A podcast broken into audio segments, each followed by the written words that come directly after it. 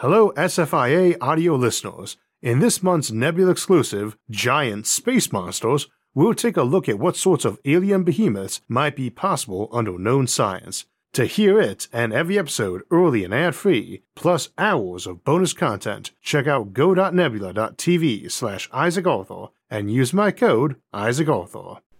This episode is brought to you by Skillshare. Science fiction has taught us to be skeptical if aliens claim we come in peace. But what if they actually meant it? Quite a few tales in science fiction and theories among UFO watchers involve rather sinister aliens, or those that appear nice but are not as benevolent as they seem. But occasionally we do get examples where those aliens really are nice and enlightened folks. I suspect their relative rarity tends to come from them being a bit boring from a story writing perspective, no conflict or conspiracy, no fun. I thought we would ask ourselves what a benevolent group of aliens would be like, what they probably would not be like, and what we might be like to other civilizations if we got to be nicer people and encountered some fledgling alien civilization ourselves. We must start though by acknowledging the obvious. Benevolent is a bit of a subjective term, to say the least. As we discussed in the Fermi Paradox Zoo hypothesis, an alien race might think they were doing us a favor by keeping us tucked away from interference by others and ignorant of their own existence. Indeed, as we noted there, a post biological race might flat out kill us for our own good, simply because they thought we'd be a lot safer if they came in, scanned our brains, turned us off in real life, and rebooted us in some nice, safe simulated reality somewhere in time.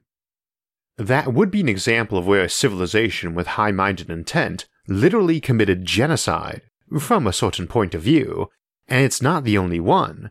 You might see some fledgling species as so innately dangerous to the wider galaxy that you felt obliged to wipe them out, though you might instead alter them so they were not a potential threat, like making them less aggressive, and depending on how they did that, and again from a certain point of view, it might be effectively wiping out a civilization.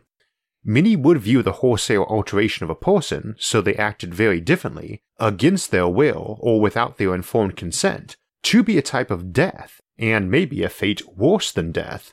But much like brainwashing people versus raising children, the line can be rather murky. However, this is a pretty common thread in science fiction with more enlightened aliens. They either try to help us achieve enlightenment, or refuse to help us or have any dealings with us until we evolve to be a bit more enlightened, or grow to be more enlightened anyway, as science fiction writers have a bad habit of using the word evolve to describe non natural developments, when an ancient and powerful race or entity showing up to change and improve your species would be more appropriately called intelligent design.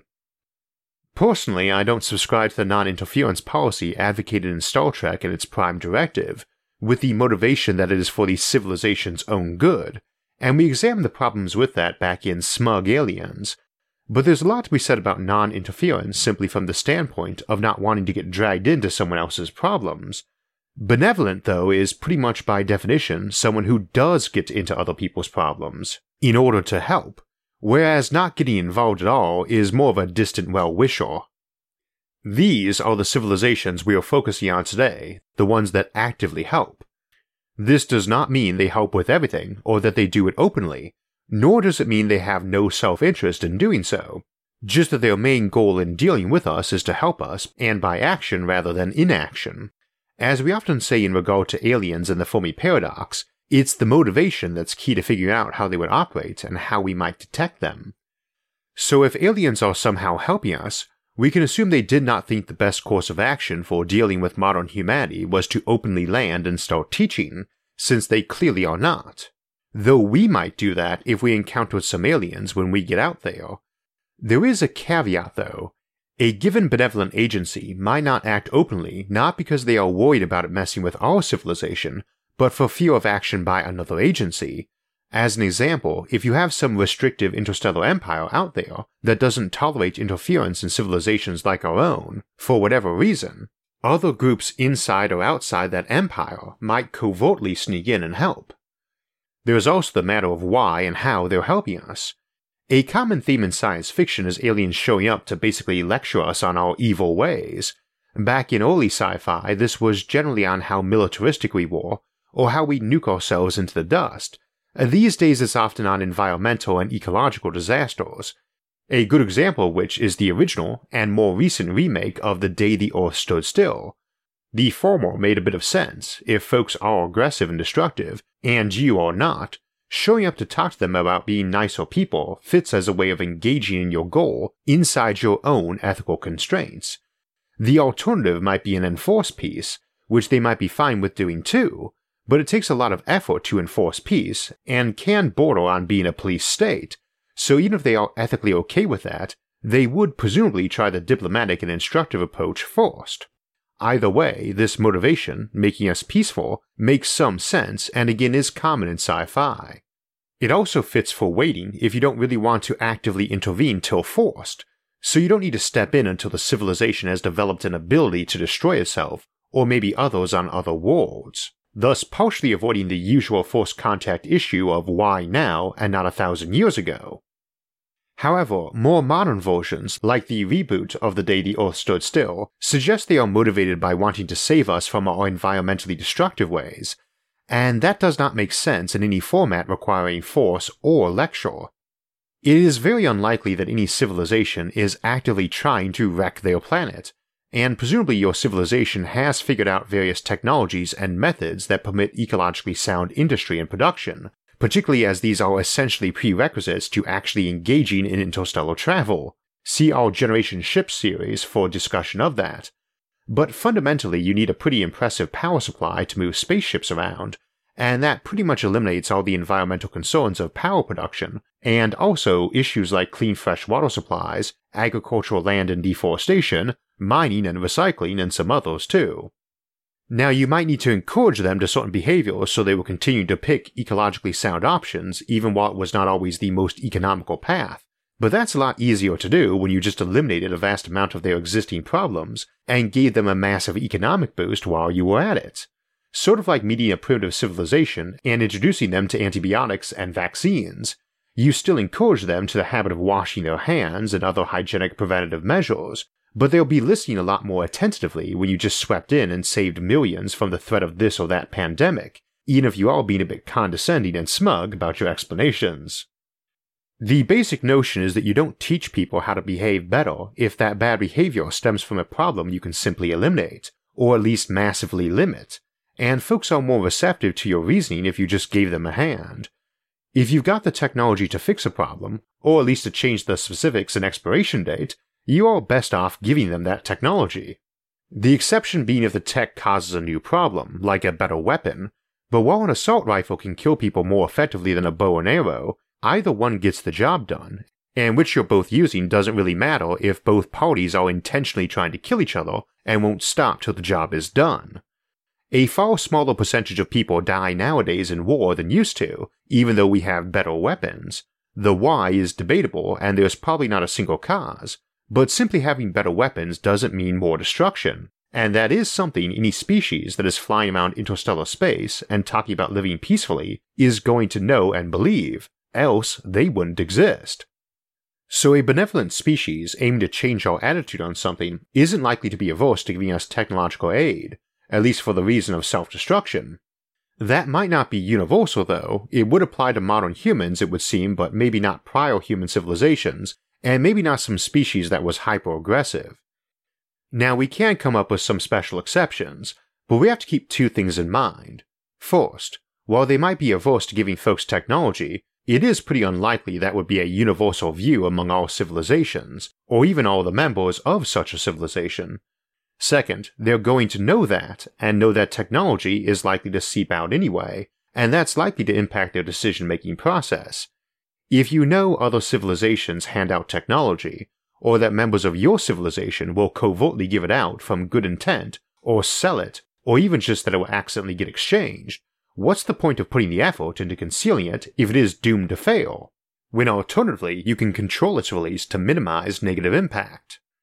Keep in mind, scientific and technological progress don't happen like portrayed in Hollywood, a lot of invention is just about it occurring to someone that a device should or could be made to do something. It's a lot easier to get there if you see a device doing its job and how that's handy, or reverse engineered it from folks seeing it in action a lot and knowing some of the new principles involved.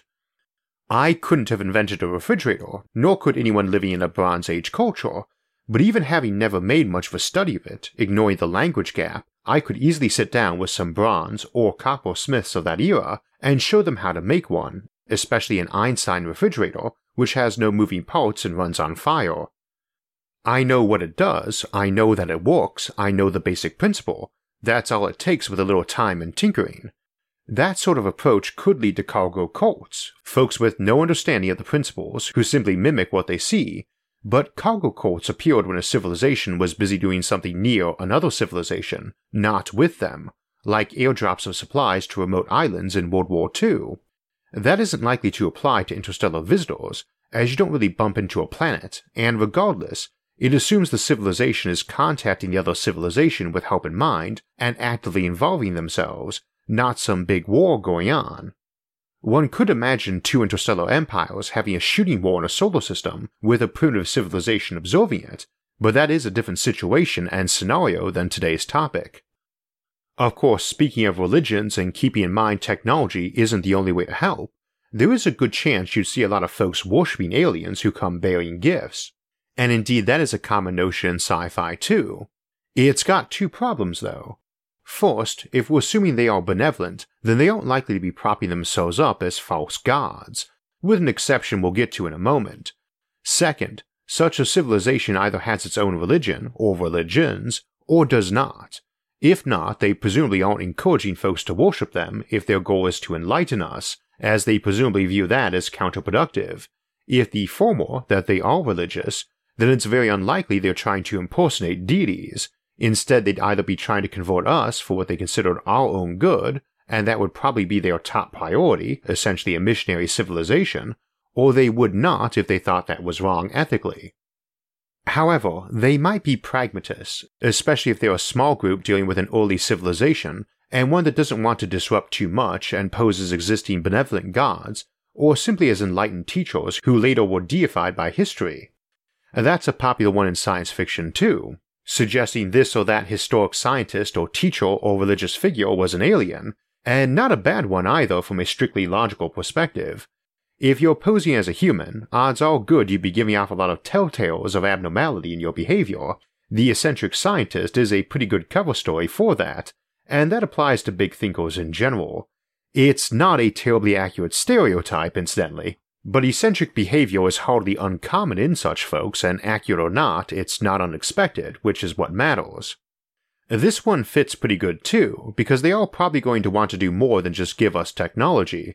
I mean, if I were going back in time to help farmers or smiths learn how to rotate crops or make cheap steel, I really doubt I'd be able to avoid making commentary on some things I thought they might find good, like abolishing slavery and instituting some human rights and due process, particularly as I wouldn't have any more qualms about that. That obviously gets into murky territory, but as I said, once you get into the benevolent intervention game, that murk is unavoidable. You're just trying to be mindful of the pitfalls and abuses that can accompany such behavior. Or not. A given civilization might be heavy handed with their intervention because they subscribe to the for your own good school of thought in a major way. That would depend a lot on the culture in question, both the folks giving the help and the ones getting it, as an example, we have a notion called uplifting, which is enhancing a species either technologically, physiologically, or neurologically, or two or all three. See that episode for discussion of the specifics. But if I find a race of pretty intelligent critters like dolphins, chimps, or elephants, I might give them a little genetic tweak to mind or body to make technological development easier. I am obviously not asking them since they'd have no clue what I meant, so it's not exactly voluntary, that is another way they might help us too, improving us, in their eyes at least, physically or mentally. Now, if they're showing up overtly and giving us technology, they might simply offer this as an option, mind or body alterations, but this path of help applies more to the covert approaches, and it can be very minimalist. As an example, if I encounter a fairly aggressive species, I might need only do something very tiny, like tweak genes for their gland that produces their hormone for aggression to produce 1% less, or tweak the rate of growth of their equivalent of the prefrontal cortex for making judgments to develop just a little faster or larger. Not even something outside their current bell curve distribution, just something like the equivalent of tweaking average height by 1 centimeter or IQ from 100 to 101. Civilizations are statistical in a lot of ways, and that can show up a lot in your outliers. If you find out half your mortals and fights are involving the 1% that have the highest amount of some given hormone or trait, moving that little average and distribution over just a little bit could drop that number in the outlier down to a fraction of what it was. If you find that 99% of your discoveries are coming from folks occupying the top 1% of your IQ distribution, moving that over a couple points might massively increase how many were of the same intelligence as that 1% more. Or they might give us just a few little tweaks so we lived a bit longer, or had better immune systems. This is obviously morally grey too, but would seem to occupy lighter shades of grey than, say, culling folks with a given trait or outright engaging in major physiological or neurological enhancement. That might happen too. You might get some species that thought it was perfectly fine to show up and infect everyone with an engineered virus or nanobots that turned us into some sort of alien human hybrid. That alien hybrid notion is popular in sci fi too, and the genetic alteration approach is a lot more plausible than interbreeding, I imagine. The whole half human, half alien thing is pretty dubious from any sort of biological standpoint, especially when it's an alien and human getting married and having kids like Spock from Star Trek. When it's just the classic sci fi alien, who for limitations of makeup or CGI basically just has a few minor cosmetic changes of appearance and behavior from humans, it seems plausible. But you're way more likely to be encountering something that resembles you about as closely as a squid does, and differs from you genetically by more than a tree does. I can't really imagine us finding lots of folks who want to go marry and breed with a tentacular whore, and I'd imagine they'd feel the same way about us. Although, if the internet has taught me anything, it's that someone, somewhere, probably would think that was fun, and to each his whore or its own, I suppose. It's also entirely probable some advanced alien species isn't exactly a species, it might be some federation of many alien races, or it might be that they've just diverged a lot internally, as we discussed recently in the episode Genetic Divergence and Civilization. Given several thousand years and access to a lot of high end genetic or cybernetic technologies, they might easily have a widely varying number of limbs and eyeballs, even from folks who were distant cousins, or even not so distant ones. There's also the psychological differences, too, both those hardwired into us biologically and those that are cultural. A lot of our ethics follow from logical reasoning, but often derive from paths influenced by arguably arbitrary cultural events that impacted us strongly. For instance, we worry about the dangers of colonialism, but that's from effective isolation of cultures, leaving very large technology gaps and cultural differences. Some planet that was a single big continent with easily navigated coasts and rivers, or more wanderlust prone inhabitants, which ought not be a strange trait for evolution to produce, might never have that particular issue crop up and not come away with the same perspective or the dangers we associate with that. If your civilization was one where young folks routinely went on long journeys to find a new home or a mate and was expected to carry news and innovations along with them, you probably have a culture that is predisposed to just wander in and say hi and start airing their ideas and views rather casually, Everybody is an anthropologist in their youth, and none of their anthropologists ever developed a non interference restriction. That is a pretty minor difference, and so too, a civilization that developed on a world where a lot of the plants had developed major narcotic properties, where one made folks more docile and suggestible, might have very early on gotten in the habit of dosing people with that whenever they misbehaved even as kids, their equivalent of spanking or telling a kid to go stand in the corner, or hitting a troublemaker with community service for misdemeanors, they are likely to have a very different view on brainwashing than we do, and be surprised if anyone objected if they mass brainwash us all to be less troublesome in their eyes. And again, benevolent is pretty subjective. If you encounter a society that is pretty Darwinian in some regards, they might think it a genuine kindness to regularly attack primitive civilizations with just enough force to damage them to toughen them up, and do it periodically, Indeed, that's the implied reasoning of the aliens known as the Shadows in the Babylon 5 TV series from the 1990s. We take that attitude to a degree too, that hardship and challenge bring growth and strength, and we would assume Darwinian concepts were known to almost every advanced civilization, so some might take it a bit more extreme than us.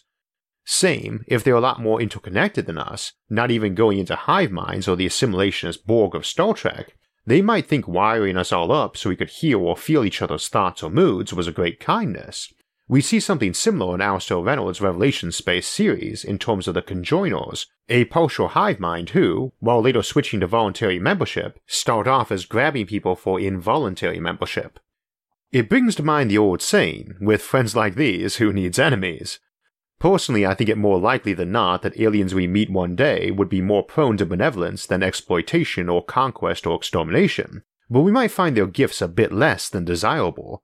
And if we end up in their shoes instead, helping out some civilization we encounter, we might want to keep that in mind. A theme for today was that while aliens are often thought to be reluctant to share their knowledge and skills, that doesn't really make sense, and certainly our own modern civilization doesn't tend to feel that way. I tend to suspect a society based heavily around advancing knowledge and technology would tend to also be one that would lean toward wanting to share at least the basic and intermediate skills of any craft with everyone else. Of course, a willingness to share skills isn't the same as doing it well, and while a great blessing of modern times is that everything is out on the internet, it's often not collected and presented in an ideal form for folks to find and learn. That's where Skillshare comes in. Skillshare is an online learning community for creatives where millions come together to take the next step in their creative journey, and members get unlimited access to thousands of inspiring classes with hands on projects and feedback from a community of millions. Skillshare offers thousands of classes to improve professional and creative skills, but also a lot of simply handy life skills, like Michael Phillips' class on how to brew an amazing cup of coffee. I suspect I'm not alone in being a big fan of coffee, and he does a great job not just in explaining the method of brewing, but a lot of background and knowledge involved. If you're a lifelong learner interested in picking up some new skills, I'd recommend Skillshare. Whether you're a beginner, a pro, a dabbler, or a master, Skillshare has thousands of classes on a wide variety of topics from experts to help you learn. If you'd like to give it a try, the first 1,000 of my subscribers to click the link in the description will get a two month free trial of premium membership so you can explore your creativity. Act now and start learning today. So we were talking today about how a benevolent alien species might act if it came across a younger species, and it stands to reason if they found someone younger to help a visit, someone older probably found them and acted likewise. That can only go back so far though, until you get to that first civilization, and maybe that civilization is us. Maybe we are the firstborn civilization in the cosmos. In two weeks we'll explore that notion in the Fermi Paradox Firstborn. Before then, though, we'll be returning to Jupiter to look at the possibility of turning it into a second sun, a notion popularized by Arthur C. Clarke in his 2001 Space Odyssey series as something done by an ancient benevolent alien civilization. We'll look at why and how we might be able to do that or something equivalent next week in Summer on Jupiter. For alerts when those and other episodes come out, make sure to subscribe to the channel, and if you enjoyed this episode, hit the like button and share it with others. And if you'd like to support future episodes, visit our website, isaacarthur.net, to see ways to help out or see our catalog of episodes, book recommendations, and SFIA merchandise. Until next time, thanks for watching and have a great week.